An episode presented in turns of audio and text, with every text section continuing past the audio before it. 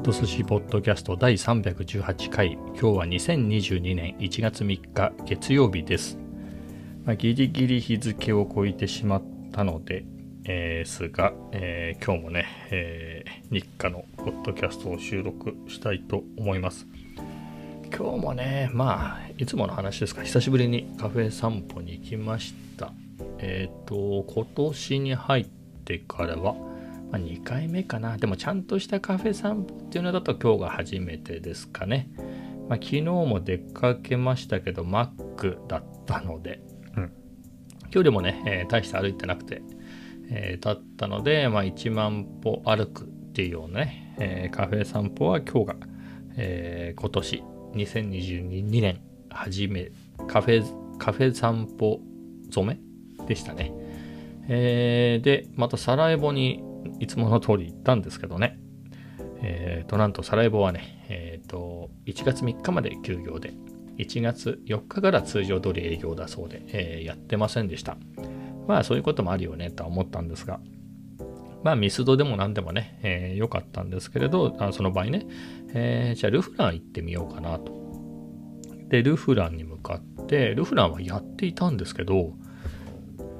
えー、あの、ケーキ屋さんとね、ケーキとパンのコーナーはやっていたんですけれど、喫茶コーナーは、えっ、ー、とね、機械が故障したとかでですね、まあ、年末に機械が故障して、えー、1月4日から通常通りの営業と、これまた、え、ということで、なしと。え、じゃあどうしようかなと。えー、まあね、散歩が一番の目的なので、まあそこまで来ればね、え、十分なので、戻ってもね、1万歩行くんで、いいんですけれど、まあ、どっかコーヒー飲んでね、勉強したいなと思って、マックかなとも思ったんですけどね、マックとかコメダも、そうですね、あの辺、駅前にありますね。新松戸駅前にありますけど、えっ、ー、と、ロッテリア、ああれ、外ね、ガラス張りで外からね、よく見えるんで、僕が好きな、えっ、ー、と、端っこの、えー、席がね、空いてるのが見えたので、久しぶりにロッテリアに行こうかなということで、えー、ロッテリアに行きました。まあ、ロッテリアね、まあど、どうなんですかね。あ、コーヒーは美味しいと思います。美味しいんでいいんですけどね、値段がね、倍するんですよね。うん。で、Wi-Fi もないんですよね、あそこのロッテリアは。ギリ、東日本の Wi-Fi が入らないみたいなね、JR 東日本の新松戸駅のね、Wi-Fi がギリ入らないみたいなところで。えー、なので、まあ Wi-Fi 使わないとね、まあ勉強してるんで Wi-Fi 使えなくてもいいのはいいんですけどね。えー、で、えっ、と、ものすごいテーブル狭いですからね、Mac に比べると。で、Mac はカフェラテ150円でしょ？ロッテリアが297円とかなので、ほぼ倍、えー、するしで。まあ嫌なら行くなって話なんですけどね。まあでも、まあバリエーションの一つとしてはいいかなと思いますけど、まあ、ちょっとね、狭いんですよね。MacBook 出して、その前にノートってあの、紙のね、ノート出して、こう、書き取りなんかしながらね、計算とか、えー、問題を解いてると、超狭いです。その他コーヒーも置くんで。えー、ですが、まあ、嫌いではないですけどね、あの、見晴らしっていうか、あの、開放感があっていいですね。狭いけど、あの、ガラス張りで。はい。そんなところでしたけれど、もう結構長いしましたね。空いてたってこともあって。えー、で、まあ、はしごしようかなとも思ったんですけどね、まあ、はしごって言っても、マクドナルドぐらいしかね、もうほぼ選択肢が、えー、ないんですけど、コメダもね、えー、この辺りのコメダは、今日までかな？今日、明日まで、あ多分今日までかな。えっ、ー、と、9時5時営業ということで、えー、まあ行った頃には閉まっちゃうよねと。えー、あんまりゆっくりできないなということで、えっ、ー、と、まあ、Mac どうしようかなと思いながらね、えー、キロに着きましたけれど、キロに着いたでいいんですかね、これキロ。えー、まあ、えー、帰ったんですが、まあ途中で、まあ別に勉強は家でもできるし、まあコーヒーも飲んだしね、いいかなと。えー、明日からね、えー、もういろんなルフランにせよ、えっ、ー、と、サラエボにせよね、まあ、リベルテも行ってみたいなと思うんですけどね、リベルテとか、まあ、そういったところもね、え営業するでしょうから、えー、まあ、そういうところも行けるし、今日のところはいいかなと、えー、そういうことで、えー、お家に帰りました。えっ、とね、まあ、帰りね、リベルテ2の前を通ってね、見たんですけど、まあ、やってなかったですね。まあ、そうだろうなと思ったんですけれど、ただ、いつまで、いつからやるのか分かんなかったですね。そういうのが特に貼ってなくて、まあ、金河新年みたいなね、紙はね、あの商店街の、えー、やつ貼ってあったんですけど、それがね、微妙に剥がれてて半分ぐらい、ペローンって垂れ下がっちゃってたので、字とかはね、読めなかったので、ひょっとしたらそこにいつから営業とか書いてあったかもしれないですけれど、えー、まあ、きっと明日あたりからね、やるのかなと思います。まあ、一応、でも明日はサライボかな。僕の感じだと。はい。まあ、お腹が空いてたらルフランで、えー、ケーキ食べるかもしれませんが、えー、そんなところです。えー、でも、今日から仕事の人もいれば、明日からってね、僕の会社は明日から仕事なんですけれど、バッチリ有給休暇を取っております。しかも2日。えー、ということで、まだまだ、まだまだ冬休み。今やってるね、えー、数学のテキストが、多分あと2日あったらやりきれるかなっていう感じがするので、うん、ちょっとが追い込んでいこうかなと。理解がだんだん追いつかなくなってきましたけどね、えー、もうちょっと頑張っていこうかなと思います。えー、そういうところで自力をつけて、ええー、プログラムもね、え、もっと冴えた感じにしたいなと思って、え、頑張っております。はい。それではですね、もう他ね、本当にその 数学のテキストばっかりやってて、他やってないんですね。ご飯食べたとか、お風呂入ったとか、部屋掃除した以外は。えー、特にやってなくて、まあ、読書はしましたね。えっ、ー、と、目標ね、今年の目標、要所いっぱい読むぞっていう、えー、去年の後半から、え目標を立てて、もう先にやってまいりましたけれど、えそういうわけでね、アイボズ、スティーブ・ボズニアックの自伝は続きを読みましたけどね、今めっちゃ面白いところに来ましたね。もう Apple One に取り掛かるぞっていうところまで来たので、あのー、話ちょっと戻ると、えっ、ー、と、スティーブ・オズニアックはヒューレット・パッカードで働いてました。で、今読んでるパートは、まあ、ヒューレット・パッカードで働いてる時の話なんですけれど、そこでね、ホームブリューコンピューターっていう、まあ、ギークの集まりですね。主にエンジニアのニアの人たちが、まあその集まりに誘われて、その第1回のやつに参加するっていう時のお話でしたね。えー、ウォズはもう自分で、えー、やっぱり75年のことでしたね、それは。ただ、それより前からね、彼はそういうのがずっと子供の頃から好きでやっていて、いつかそのコンピューターをね、自分で持ちたいと思ってたと。で、え世の中に出てるね、ミニコンって言って、ミニって全然ミニじゃないですよ。コンピューターっていうのがそもそもめっちゃでかい、あの、なんつうんですかね。僕の家、僕のリビングより広いぐらい、あの、でかいぐらいのコンピューター。それがコンピューターで、えー、もうちょっとお手軽なのっていうのは、お手軽って言ってもあの買い、そこそこの会社なら買えるけどっていうようなお値段と大きさのミニコンっていうのがあって、ミニコンピューターですね。えー、で、えー、それを、まあ、自分でもね、持ちたいなと。で、そういったサービスマニュアルとかね、えー、回路図とか載ってるんで、そういうのを見て、えー、僕だったらこんな風にもっと部品の点数を、えー、減らしたりして、えー、もっとスマートな実装にするぞみたいなのをずっとそれを趣味でやずっとずっとリバイスしてて、どんだけチップ減らせるかみたいな、新しいチップが出たら、それで、えー、組んだらどうなるかなって、その、なかなかチップも手に入らないですからね、個人では、その、買えるようなもんじゃない時代だから、紙でね、紙の上でずっと設計してたっていうんですけれど、まあ、ただフューレット・バッカードに行ったらね、もう本当に当時としてはもう最先端の電卓ですね。まあ、電子計算機っていう、まあ、コンピューターといえばコンピューターなんですけどね、まあ、その計算機、えー、そのものが商品だったんですよね、昔は。で、そのヒューレット・パッカードに入れたので、まあ、大学休学みたいな感じですかね。えー、で、えーと、ヒューレット・パッカードでも本当にいい職場で、えー、そこでやってたのでそのマイクロプロセッサーを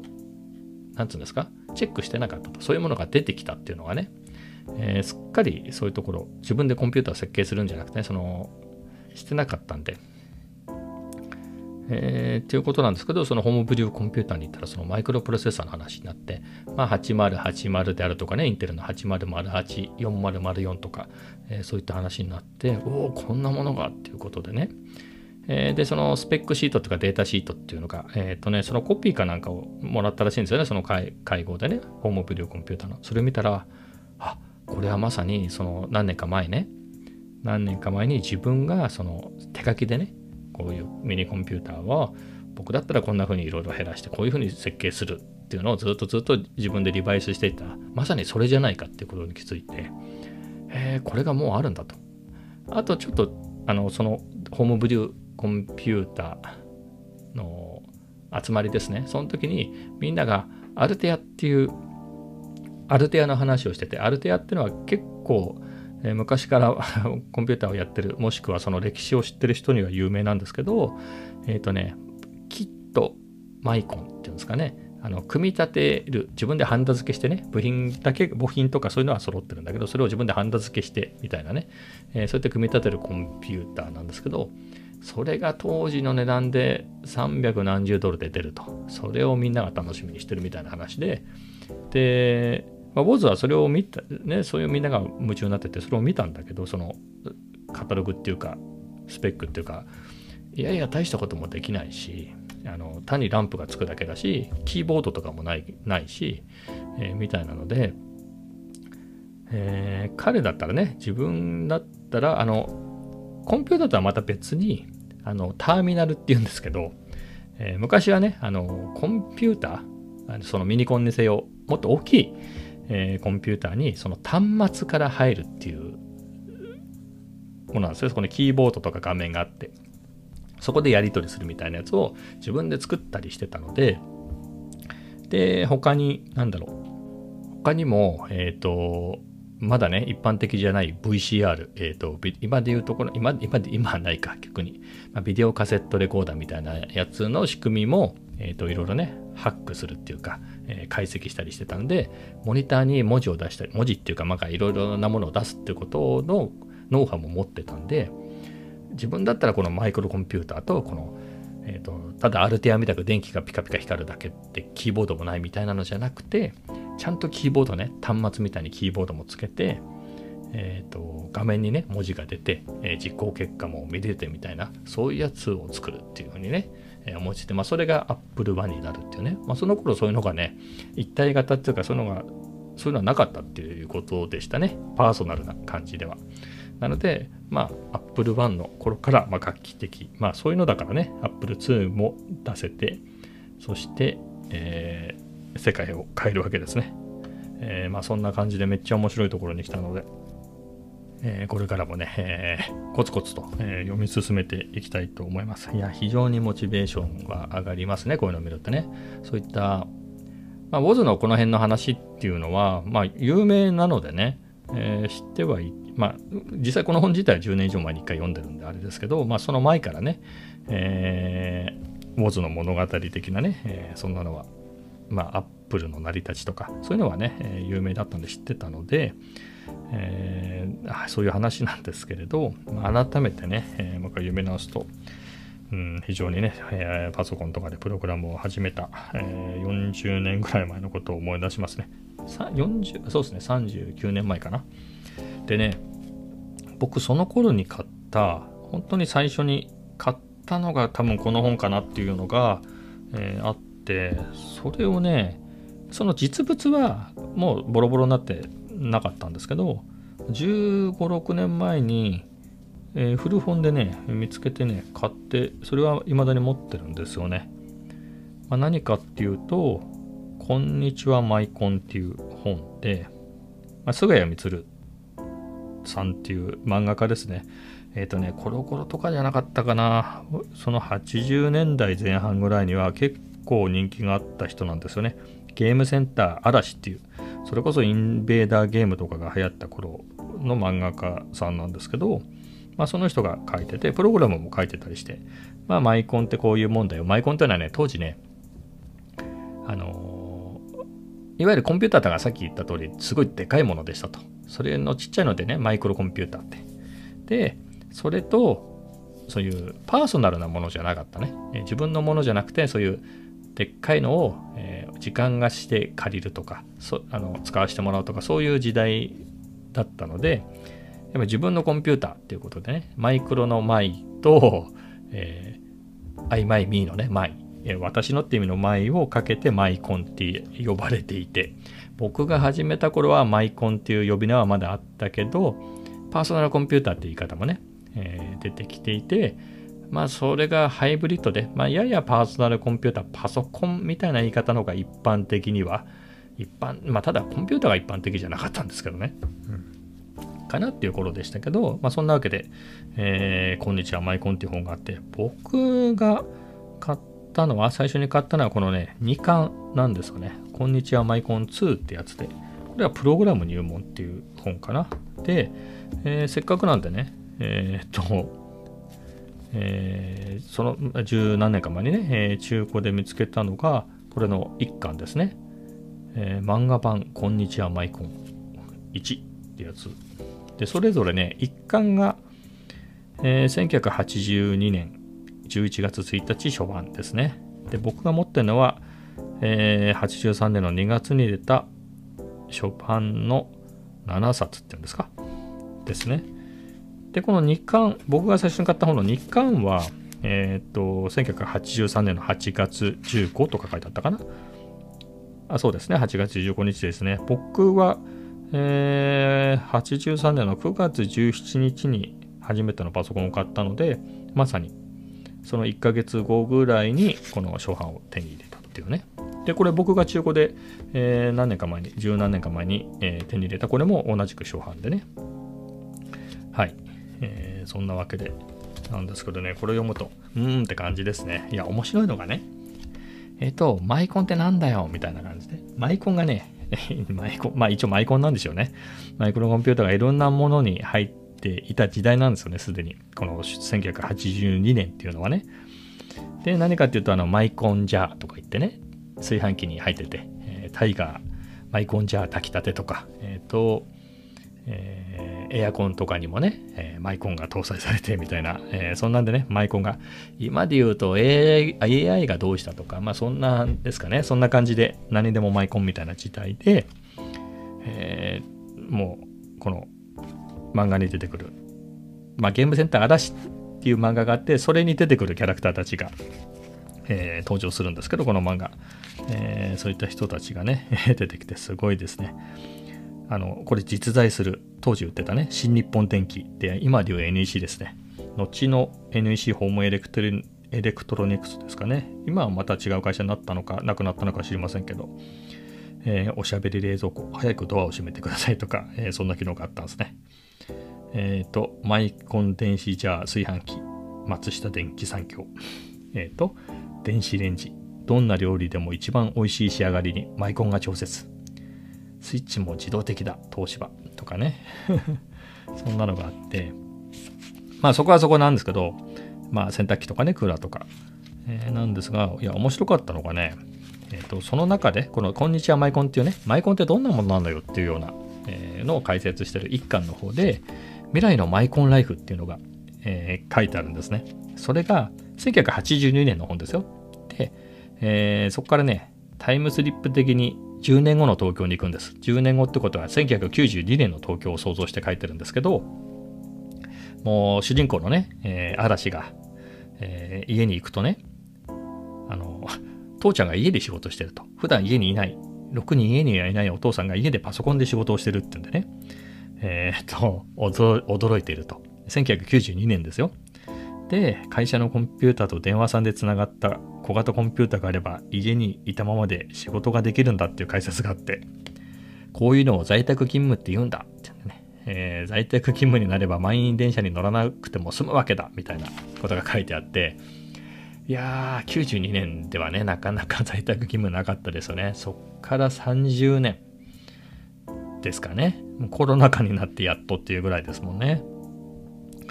いや、そんなにってことですよね。だからこれを書かれたあ、ごめんなさい、30年か。1992年からだとちょうど30年ですけれど、ねこの、この漫画が書かれた1982年からすると、40年経ってやっとな感じですね。うわ小学生だった僕も50歳っていうね。で、さらにね、次のページに、あお母さんがすごい太ってると。お母さんがすごいデブになってるぞと。これどういうことだって見たら、これはね、おおっと思いましたね。あのまあ、料理とかね、炊飯器とか電子レンジとか、えー、あとは洗濯機、みんな自動になってる。あとね、面白かったのが、まあ、電子レンジなんかはね、四角い箱だし、えっ、ー、と、洗濯機もね、これね、ドラム式なんですよね、たまたまこの絵が。うん。えー、なので、えー、今見てもね、違和感はないんですけど、掃除機がね、あの、なんつうんですかね、昔ながらの掃除機が、えっ、ー、と、自動で、タイヤがついたままね、自動で動いてるっていうのがね、まあ形は違うけどルンバですもんね。まあ、これも僕も当時見たのかもしれないけどね、その時はピンとこなかったけど、現実ね、もう結構みんなルンバ買ってますよね。いやー、これもね、本当に30年とか、30何年か経ってそういう時代が来ましたね。あと、テレビから何かが出てきたっつって、電子郵便。なんか電子郵便ってのは E メールのことなんでしょうね。ただね、あのプリントされて出てくるんですね、紙紙から。えー、まあでもこの時代ね、まあ、電子メールはあったでしょうね。まあ、一般的に使われてなかっただけで。はい。えー、多分大学とかのね、そういったコンピューターサイエンス系の大学だったらやってたんじゃないのかなと思います。確かプログラミング言語 C の初版を初版の時にはやってましたよね。あの著者の石田晴久先生とあのカーニハン博士か、えっ、ー、とデニス・エム・リッチーだかどっちだったか忘れましたけどが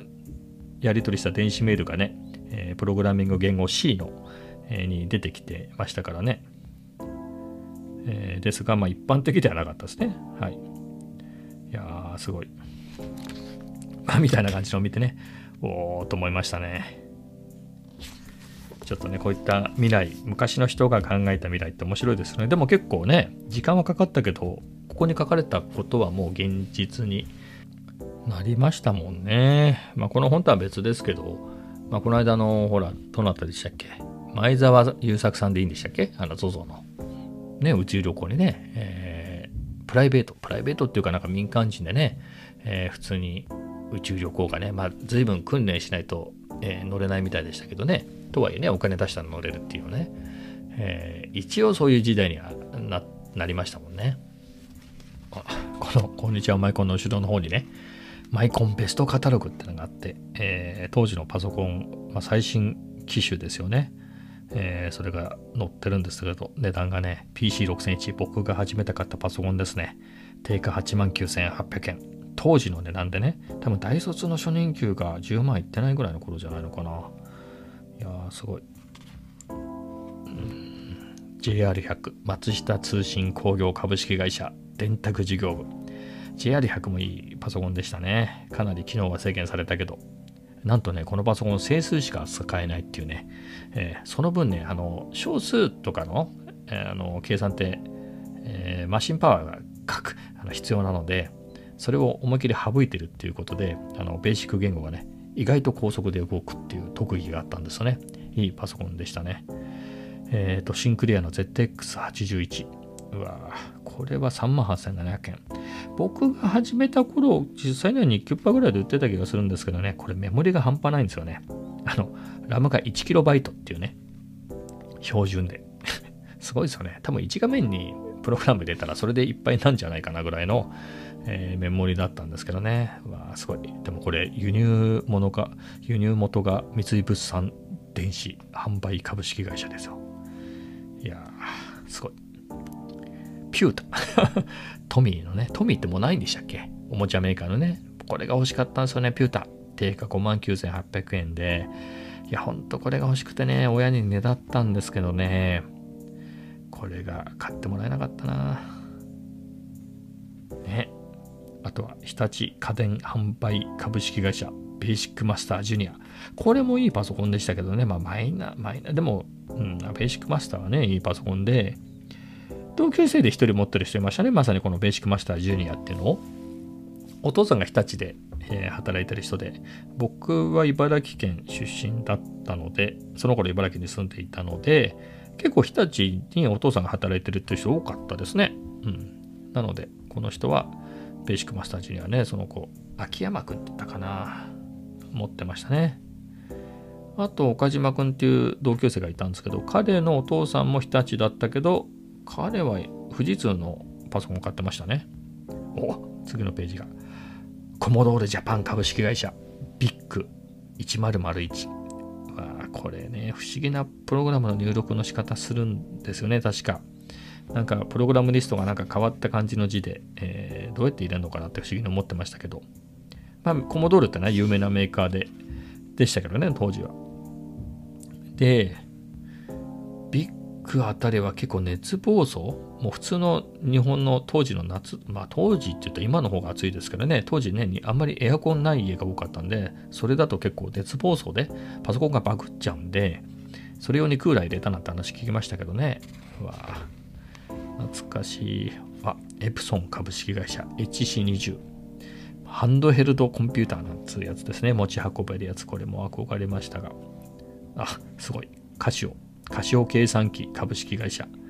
FP1000。これもね、計算に強いっつってね、確かベーシックで桁が多かったんじゃなかったかな。24桁ぐらいの計算ができたんじゃなかったっけかな。うん。すごいのがあった。TRS80 モデル1。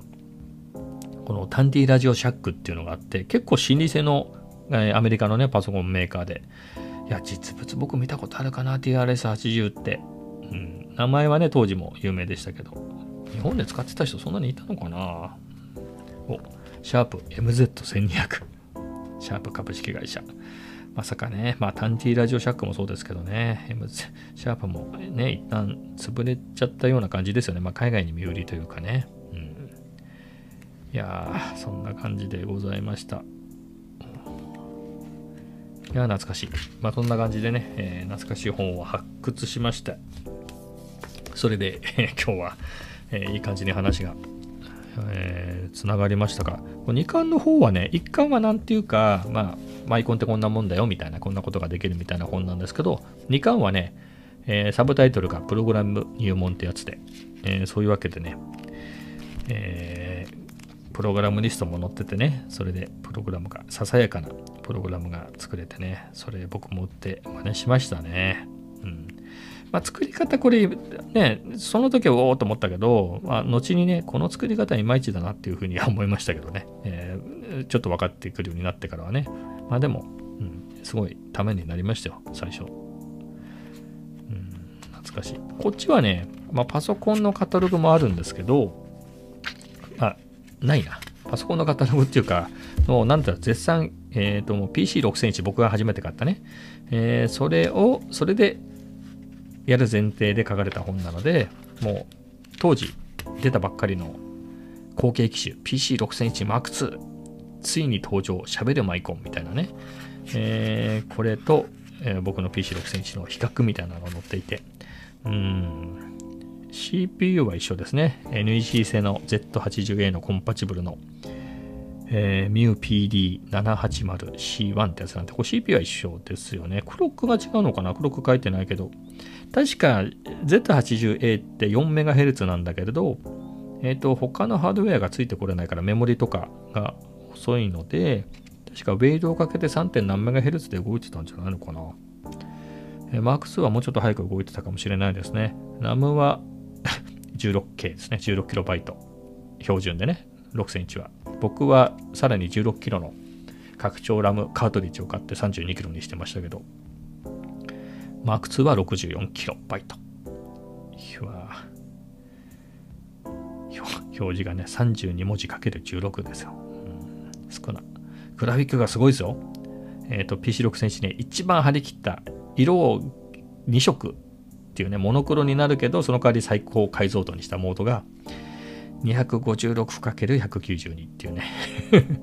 うん、そんなでしたね。アップル2もこんぐらいじゃなかったかな。ねいやー、すごい。懐かしい。プリンターインターフェース、懐かしい名前見ました。セントロニクス社仕様、準拠。セントロニクス、すごいな、懐かしい。セントロニクスってもうこのセントロニクス社仕様、準拠っていう以外で聞いたことがないですけどね。昔のもうずいぶん前からね、プリンターの端子って USB になってますけど、しかも USB-B。昔はね、セントロニクス社、セントロニクス社仕様の、えー、確かにそういう端子でしたね、昔はね。懐かしい。フロッピーディスクインターフェース、オプションでね、これがね、オプションだったんですけど、フロッピーディスクも当時でね、9万ぐらいしたんですよね。本体が8万9800円の時に同じぐらい本体が、あの、フロッピーがしたんですけど、ドライブが。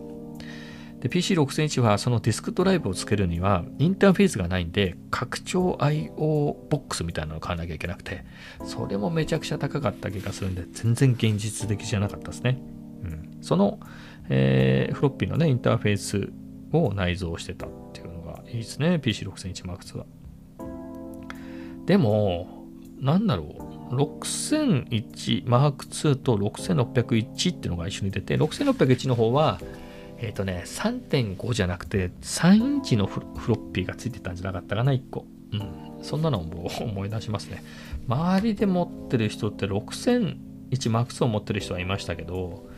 6601は持ってる人いなかったな。うん。フロッピーはね、ほんと高値の、高値の花でしたね。いや、なんつうんですかね、当時のね、あの、パソコン雑誌なり、パソコンのカタログなんかにね、出てくる、あの、やっぱりシステム、もう、全部のっけみたいな写真載ってるんですよ。本体があって、あの、僕ら、モニターなんかも高いから、家のテレビにつないでたんでね、色なんかにじんじゃって。そうじゃなくてね、やっぱカタログのあのちゃんと専用のモニターがあって、で、プリンターもつながって、まあ、プリンター持ってましたけどね、フロッピーもあって、みたいな感じで、あとはね、今で言うタブレットだけど、それのものすごく原始的なデジタイザーっていうのがあって、まあ、そういうのもあったりとかね、いいなと思って見てましたけれど、うんすっかり昔話になってしまいましたが、